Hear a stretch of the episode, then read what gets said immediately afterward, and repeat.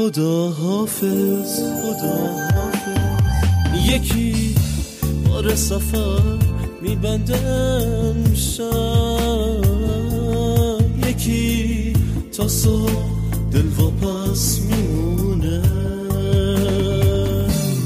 کوچکست پادکست مهاجرت. سلام و خوش اومدید به کوچکست. من بامدار اسماعیلی هستم و اینجا با یک اپیزود دیگه کوچکست. مهمون شما هستیم و مهمون برنامه ما امروز خانم فریبا ناجی هستن که در فرانکفورت هستن. سلام. سلام. امیدوارم که خوب باشید مرسی. و می‌دونم که شما 37 سال پیش مهاجرت کردید. 1984 چی شد که شما مهاجرت کردید؟ ایران انقلاب شد بعد جنگ شد بعد دیگه شانسی برای به قول معروف دانشگاه و این چیزا نبود. همه رو بیرون کردن. بعد شما 18 من- 18 ساله بودید نه؟ بله. بعد دیگه دیدم تنها راش اینه که بیام از ایران بیرون. و اول اومدید اه، اول فرانسه من بله. من اول اومدم فرانسه. هیچ کس هم فرانسه من نداشتم. هیچ کسو موقع راحت تر یه مقدار ویزا می‌داد فرانسه. بعد اومدم اومدم پاریس با یه چمدونی که وزنش از خودش از خود من بیشتر بود وارد پاریس شدم. وسط پاریس دیگه اومدم از فرودگاه اومدم وسط پاریس و یه هتل از خود سفارت گرفته بودم. آدرسش رو رفتم اونجا.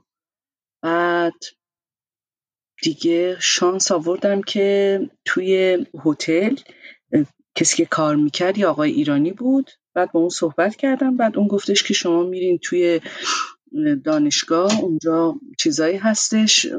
پلاکارتایی می‌زنین دنبال خونه میگردین دنبال جا میگردین و دنبال اقامت و اینا میرین. که من رفتم تو دانشگاه سوربن. بعد اونجا اعلامیه زدم خونه پیدا کردم.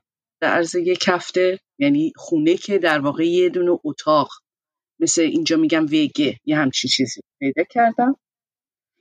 بعد دیگه چه مدتی بودم فرانسه؟ بعد اونجا خونه رو که پیدا کردم یعنی اتاق رو که پیدا کردم خب خیلی مشکلات ماها عادت نداریم. یه دختر تنها خیلی سخت بود. واقعا من این فیلم پرسپولیسی که می‌بینم یاد دوران خودم شد. منم درست اومدم فرودگاه اورلی. بعد دیگه خوندن زبان و این چیزا بعد از مدتی که زندگی کردم تو فرانسه با تمام سختی ها بعد کار می‌کردیم کار سخت می‌کردیم دیگه هرچی گیرمون میومد دیگه کار. چی کار می‌کردین؟ از نمی‌دونم نظافت شده از نمی‌دونم بچه داری شده از ظرف شستن شده تو رستوران. چون وقتی زبان بلد نیستی این کارهای اولیه رو باید انجام بدی. حالا می‌خواد تحصیلات هر چقدر که باشه این چیزاییه که ما باید انجام می‌دادیم دیگه و انجام داد و خیلی سخت بود ولی خب هدف داشتیم دیگه. گفتیم باید انجام بدیم برای یه سری مسائل. ولی بعد اومدین آلمان بعد از یک سال. بله. چرا؟ بعد از بعد از مدتی اومدم آلمان. این مقدار به قول معروف خانواده هم می‌گفتن تنهای اونجا تنهای اونجا. من یه دایی داشتم اینجا بود. البته اون هیچ اثری نداشت برای اومدن من چون هر کس مشکلات خودش رو در اینجا داشت. بعد در ایران جنگ بود برادر آلمان یک قانونی داشت که بچه ها زیر سن اه، 16 سال می‌تونستن بدون ویزا وارد آلمان بشن. فکر ولی- کنم 14 سال بود چون منم خودم اینجوری اومدم. 14 نمی‌دونم دقیقا یادم نیست چون من یادم برادرم دوازده سالش بود که اومد. سیزدهمین سال تولدش رو تو آلمان گرفت. بعد دیگه من گفتم خیلی خوب میام آلمان که اونم بتونه بیاد. این به این صورت چون اصلا زمان جنگ بود نه ویزا می‌دادن نه میذاشتن بچه ها به همین پسرها به همین راحتی بیان بیرون. اومدم آلمان و بعد خواستم اقامت بگیرم اقامت من نمی‌دادن. بعد رفتم اداره پلیس که رفتم. گفتم پاسپورتم رو دادم. چون من از اول به اینا همه چی رو واقعیت رو گفتم و علت موفقیت در آلمانم که واقعیت رو گفتم. چون دروغ گفتن پشتش دروغای دیگه میاد و به هم این مهره ها به هم نمی‌خوره. من پاسپورتم به اینا دادم گفتم برای من اقامت فرانسم توش هنوز هست ولی من می‌خوام تو آلمان زندگی کنم و حقوقم از شما نمی‌خوام به من هر کاری بدین انجام میدم. اینا گفتن تنها راش اینه که باید پناهنده بشی. گفتم خب ولی من حقوق نمی‌خوام به شرطی که من زود به من کار بدین و اقامت بدین. بعد من پناهنده شدم در عرض مدت کوتاهی رفتم دادگاه دادگاه هم توی سریندوف بود. بعد رفتم اونجا و به خاطری که پاسپورتم دادم یه مقدار البته مشکل بود. ولی من گفتم من می‌خوام کار کنم زندگی کنم اونجا و نمی‌خوام سربار باشم. بعد از یه مصاحبه چون اصلا چیزی هم نداشتم داستانی هم نداشتم. فقط داستانم بود که ایران چه جریاناتی اتفاق افتاده که جنگ هستش نمی‌ذارن دانشجوها رو بیرون کردن اینا ولی هیچ به اون صورت داستان سیاسی نداشتم. شانس آوردم که اون قاضی اون کسی که مصاحبه می‌کرد حالا به من رحم کرد یا هرچی گفت OK بعد مصاحبه که تموم شد گفتم خب داستان چی میشه؟ گفت امیدوارم سالهای خوبی رو تو آلمان بگذرونی. ما با موفقیت. اومدم بعد از سه هفته جوابم اومد که anerkannt من اصلا کلمه anerkannt هم نمی‌دونستم چیه. اون موقع هم نه هندی بود نه اینطوری کامپیوتر بود نه گوگل بود که بریم در بیاریم. خلاصه از این و از اون پرسیدم گفتن که خب نه تو می‌تونی دیگه تو آلمان زندگی بکنی ولی به این شرطی که باید کار کنی. و من شروع کردم به کار کردن. توی خانه سالمندان توی هتل توی رستوران و این کارهای سختی بود. ولی انجام دادم. انجام دادم و برادرم اومد پیشم و بله رفته بودم. مثلا کارگیریمون نمیومد یه جا برای ما کار پیدا کردن گفتن که باید برین میوه چینی. چه میوه گفتن که خب گیلاس و گلابی و سیب. از همه سخته گیلاس. گفتم خیلی خوب. رفت رفتیم. اتفاقا اطراف بنم بود. از همه بدترش باقالی چینی بود. که من یادم پنجاه ماه گرفتم این بارون و گل و تو شل اینا. گفتم من این پنجاه اورو رو باید قاب کنم. کار سختتر از این در زندگیم نکرده بودم. برای یک روز از صبح تا شب پنجاه مارک بهموندن چون اون دوران دوران مارک درسته بله. ولی خب چون میگم هدف داشتیم اینا می‌دونستیم که گذراست. از همه و کار بدتر از که تو گلخونه کار کردن. گلخونه خیلی گرمم باید تو گلخونم کار می‌کردم. هدفتون چی بود؟ هدفم هدف من این بودش که آزاد زندگی کنم. کسی به هم نگه چرا این کلمه این حرف رو می‌زنی؟ چه هدف چه اید ایدئولوژی داری؟ چه؟ و خب تحصیلم البته بود ولی از همه مهمتر که آزاد زندگی کنم. آزاد که کسی انقدر زیر فشار نباشه که چه حرفایی می‌زنم که آیا مذاق کسی خوشش میاد یا نه. نه توهین باشه. منظورم این نیست. منظورم اینه که حق و حقوقی زن رو داشته باشم. در ایران متاسفانه زن حق و حقوقی نداره. متاسفانه بله. بله من همیشه از این زجر کشیدم که می‌دیدم که مثلا یه خانوم باید موقعی می‌خواد ایران ترک کنه باید اجازه از شوهرش بگیره. من خودم موقعی که رفتم شناسنامه بر پسرم بگیرن تمام فرمو که ما پر کردیم دیدم که اصلا اسم مادر توش نیست. برای, برای پاسپورت گرفتن. یعنی مادر هیچ نقشی نداره و این مسئله من همیشه عذاب می‌داد. و همین دلیل اصلا از ایران اومدم بیرون چون خانم ها متاسفانه هیچ هیچ گونه حق و حقوقی نداره شما از اولین کارتون گفتین یادتون هست با اولین حقوقتون چیکار کردین؟ با اولین حقوقم که کاری که کردم اون موقع تلفن خیلی گرون بود. خیلی گرون بود یعنی دقیقه هفت مارک بود. و من همیشه پول تلفنم از حد معمول بالاتر بود. چون خیلی وابسته اون موقع به مادرم بودم خانوادم بودم. خیلی زنگ می زدم ایران. همیشه خدا یه دونه دیفرنس باز داشتم نسبت به فاکتور تلفن.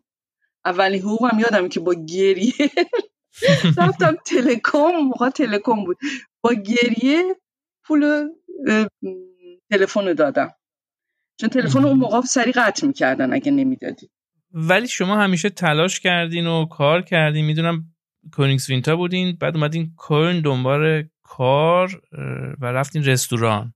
بله من یادم یه روز من خب ما اون موقع سواد آلمانی که نداشتیم که نمی‌تونستیم روزنامه رو واز کنیم بیایم ببینیم کار شغل کجا میشه پیدا کرد. و هر کی می‌گفتم کار اون موقع اینقدر ایرونی نبود. و هر کی می‌گفتم کار گفتش که نمی‌دونم. یه روز بلند شدم لباس پوشیدم اومدم توی کلن بعد هر رستورانی رو که می‌دیدم یک دونه تکس برداشته بودم در آورده بودم از تو دیکشنری. این تکس رو نوشته بودم. می‌رفتم تو هر رستورانی می‌گفتم که شما احتیاج به کار کارگر دارین می‌گفتن نه.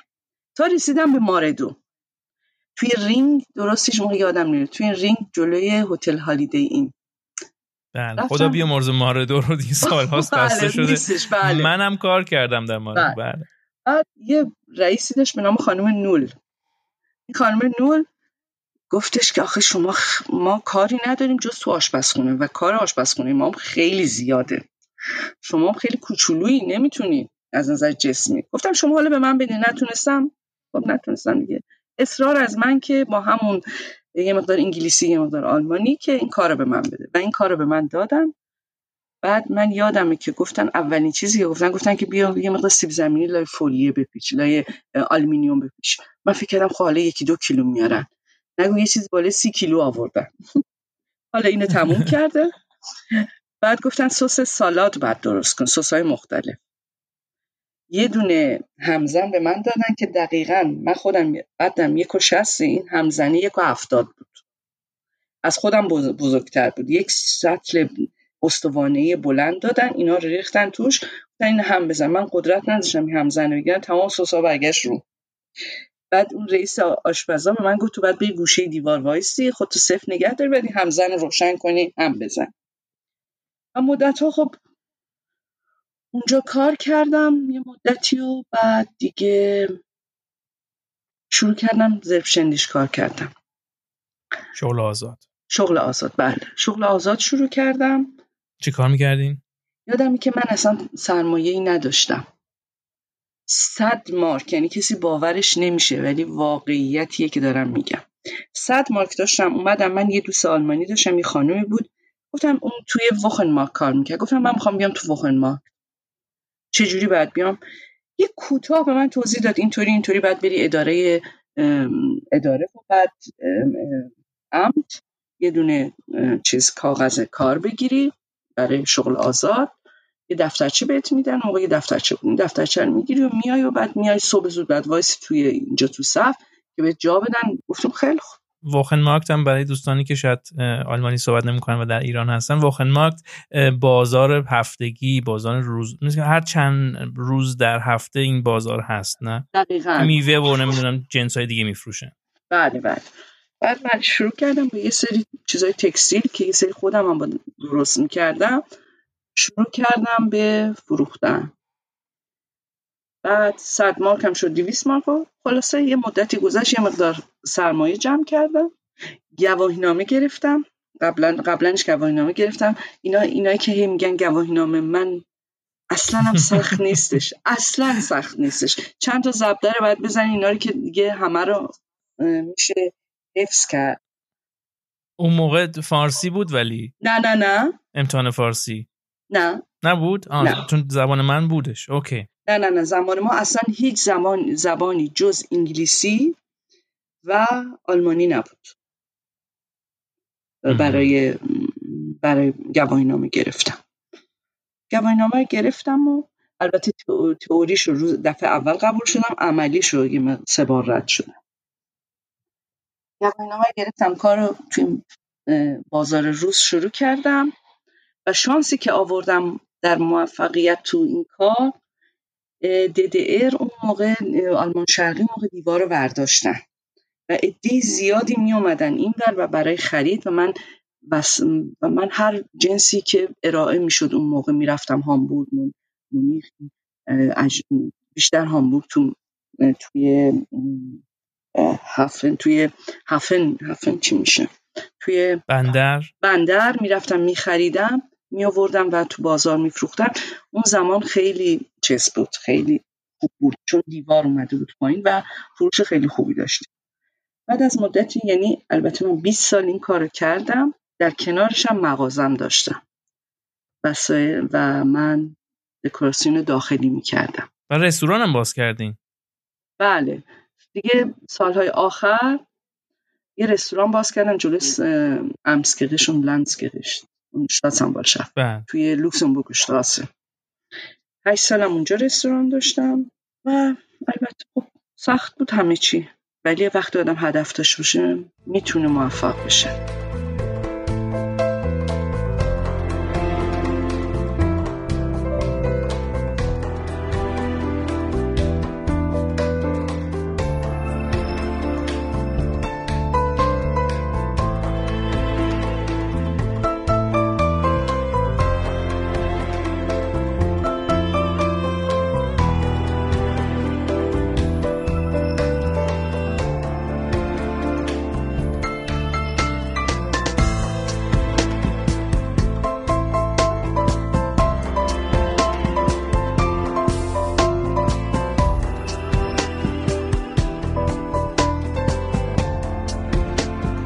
مشکلی هم که داشتین پیدا کردن خونه بود یه تجربه داشتین با صاحب خونه؟ آه بله.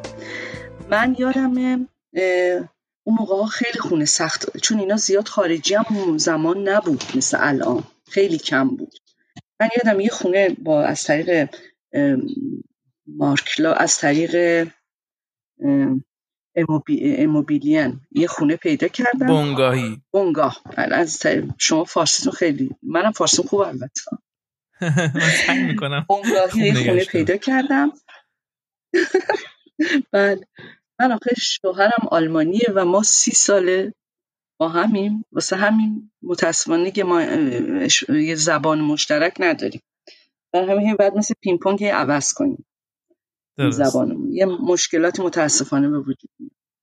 یادم اومدم خونه رو بگیرم.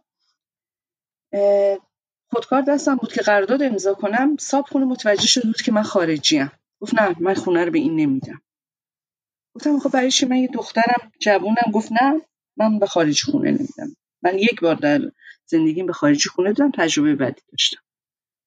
دوستم نه خودش نه دوستم. گفتم که ببینید شیش ماه حالا شما من خونه رو اجاره بدین. من اگر که بد بودم بعد از شیش ماه یا زودتر منو بندازیم بیرون. اگه خوب بودم قرارداد طولانی تر کن. اصرار انقدر اصرار کردم گفت باشه.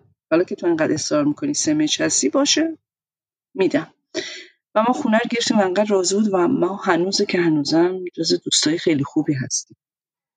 گفتم بهش گفتم گفتم همونطور که تو آلمانی خوب و بد وجود داره تو خارجی هم خوب و بد وجود داره.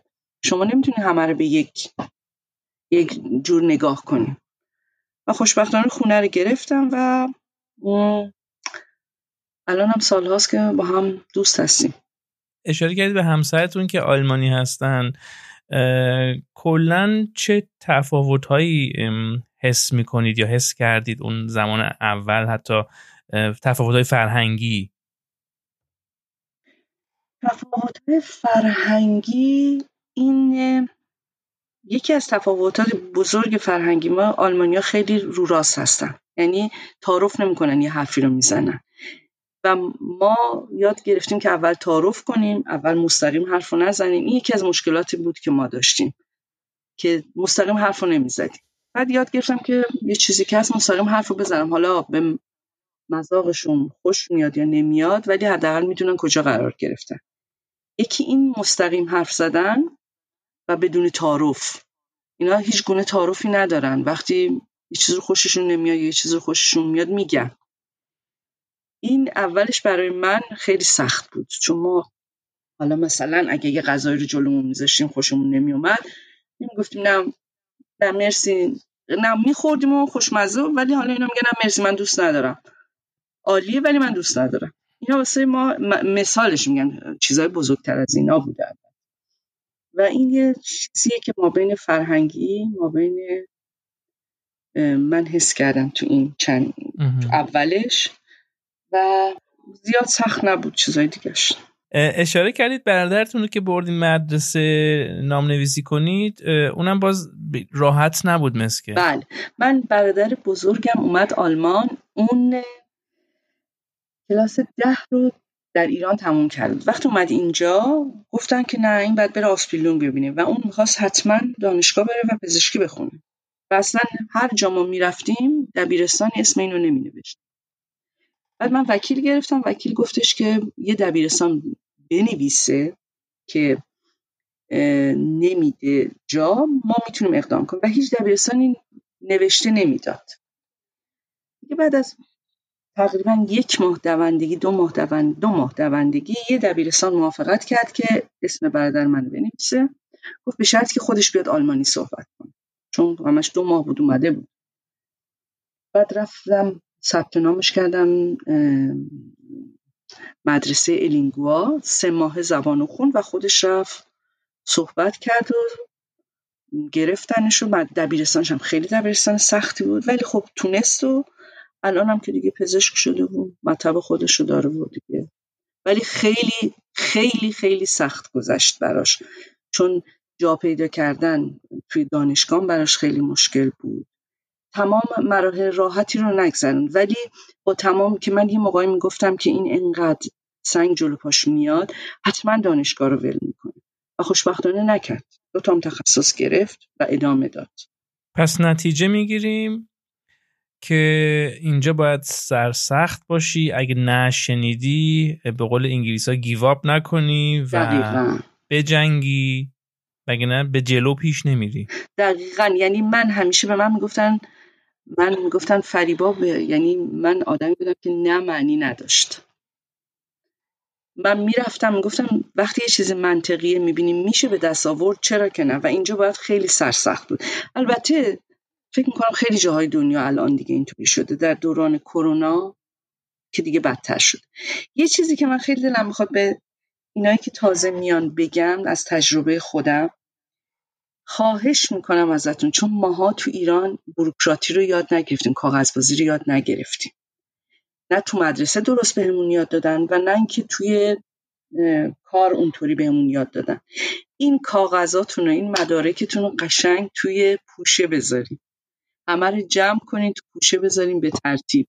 و هر جا که میرین همه اینا رو مرتب بهشون نشون بدین. این یک دید بسیار خوبی برای ادارات داره. هی نباید بگردین وسط کاغذها وقتی مرتب به اینا نشون بدین چون آلمانیا خودتون می‌دونین که خیلی مرتبن خیلی منظمن خیلی قول بله. معروف عاشق کاغذ بازی الان بهتر یا زمان قدیم؟ الان خیلی بهتره. خیلی بهتر چرا؟ اولا اون موقع خارجی نبود. نمی‌دونستن درست قوانینو. دوما که اصلا اینترنت نبود اطلاعات نبود. جا نبود. من یادم یه سری از دوستان ما بعد از من اومدن اینا رو انداختن برانکشوال توی یک دونه طویله. جا نبود اصلا هایم نداشتن. قوانین نمی‌دونستن. الان خیلی برای پناهنده ها بهتر شده. خیلی راه ها براشون هست. برفض یه عده دلشون من خودم اینجا به پناهنده ها اومدن من یه حدود هشت نه ماه یه دونه پناهنده تو خونه من زندگی کرد تا جا و مکان گرفت تو فرانکفورت. هشت ماه تو خونه من بود. من اینجا می‌رفتم ترجمه می‌کردم برای فروشلینگ های جدید که میومدن توقعتون یه مقدار بیارین پایین به نظر من. هر یه مقدار ببینین که از تجربه ها استفاده بکنین مقایسه بکنین هر کی هر چی گفت نه. همه رو اطلاعات جمع کنین ببینین کدوم بیشتر به اون مطلبی که می‌خواین می‌رسه. این خیلی مهمه. و اینجا میگم الان خیلی راحت تر شد. درسته پناهنده خیلی زیاد شده ولی این اینترنت خیلی کمک می‌کنه. این گوگل خیلی کمک می‌کنه به پناهنده ها و خب مسلما باید یه مقدار خودشون هم وفق بدن با محیط دیگه. اون چیزی که خودش آدم تطبیق بده با این محیط. شما خودتون کی احساس کردین که اینجا در کشور میزبان الان ادغام شدین و خودتون رو قسمتی از این جامعه می‌بینین؟ یکی که تونستم باشون صحبت کنم. ارتباط برقرار کردن. این ارتباط برقرار کردن باعث شد که من دیگه احساس کنم که دیگه اینجا من حق و حقوقی دارم. یعنی الان شما احساس می‌کنین که شما آلمانی هستین. البته هرگز نمی‌تونم بگم من صد درصدی آلمانی هستم. ولی احساس می‌کنم که چون اینجا بالاخره زمانی رو گذروندم کار کردم زحمت کشیدم به جای رسیدم بله احساس می‌کنم که منم متعلق به اینجا. با اینکه آب و هواش میگه تو اعصابم میره. اون که رو اعصاب همه میره. همه میره بله. بعد از چند وقت دلتون برای ایران تنگ شد؟ من 26 سال نرفته بودم ایران. 26 سال ایران نرفتم. بعد از 26 سال ایران رفتم دیدم چقدر اشتباه کردم زودتر نرفتم.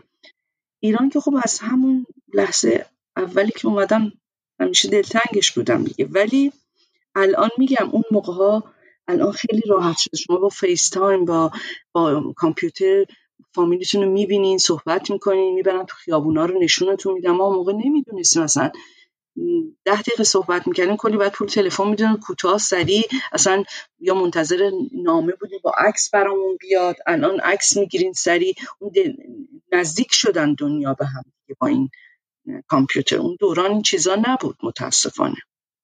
ما صبر می‌کردیم یک ماه تا یه عکس برامون بیاد ببینیم که مامانمون چه شکلی شده. مامانمون ببینیم ما چه شکلی شده اگه الان به عقب برگردین حاضرین دوباره این راه مهاجرت رو بیاین. اگه برای حق و حقوقم رو بخوام بگیرم و برای اینکه بتونم که حق و حقوق خودم داشته باشم بله. اگه ببینم حق و حقوقم نگرفتم و دو مرتبه باید بگیرم می‌کنم این کار پس مهاجرت برای شما در واقع ارزشش رو داشت. خیلی. خیلی خیلی خیلی. البته بگم همیشه ایرونی میمونم همیشه ایرونی هستم. خواهمم بود. ولی متاسفانه موقعیت وقتی اینطوری آدم برای حق گرفتنی دادنی نیست. درست بعد آدم تلاش کنه بگیره حقش. اگه الان ایران مونده بودین چی می‌شدین؟ من اگه الان ایران مونده بودم شاید یه دونه کارخونه دار شده بودم. پول بیش از حد داشتم ولی نفس نمی‌تونستم بکشم. حقی نداشتم. من اینو می‌دونم که اگر ایران بودم می‌تونستم پول زیاد داشته باشم ولی هیچ گونه حقی نداشته باشم. ولی اینجا پولی ندارم اونقدر که اگر ایران بودم ولی حق و حقوقمو دارم. می‌تونم از حقم دفاع کنم. می‌تونم بگم منم یه زنم و منم حق و حقوقی دارم آزادیایی دارم و برابریم هست بسیار خوب. خیلی ممنونم از خانم فریبا ناجی. و یک کمی هم پوزش می‌خوام. خط کمی اون وسط ها قطع و وصل می‌شد و ارتباطمون خوب نبود. از شنوندگان عزیز پوزش می‌خوایم ولی به هر حال دوران پاندمی و کاریش نمیشه کرد و از راه دور باید این گفتگوها رو انجام بدیم. دیگه باید باش ساخت دیگه. خیلی ممنونم از شما. خواهش که موفق باشید. و من هر و... من چون تو فرانکفورت فقط ببخشید ما بین صحبتتون من به پناهنده های مقدار کمک می‌کنم. اگر که کمک نیاز دارن که اونهایی که تو فرانکفورت هستن و میشنون من حاضرم یه ایمیل آدرسی برای شما بفرستم یا خواستن یا حالا نمی‌دونم به چه صورت کمک. بله. هیچ مسئله چشم می‌تونن پیام بدن و ما می‌تونیم این رو به شما بفرستیم.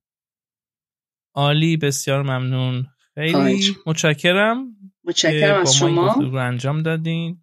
خواهش می‌کنم. موفق باشین. خداحافظ شما. خداحافظ برای آخرین بار.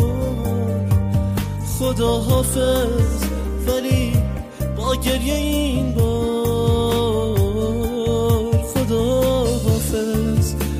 که بغز شکستی. چرا چشمای پر عشقت رو بستی؟ خداحافظ برای آخرین بار. خداحافظ ولی با گریه این بار خداحافظ.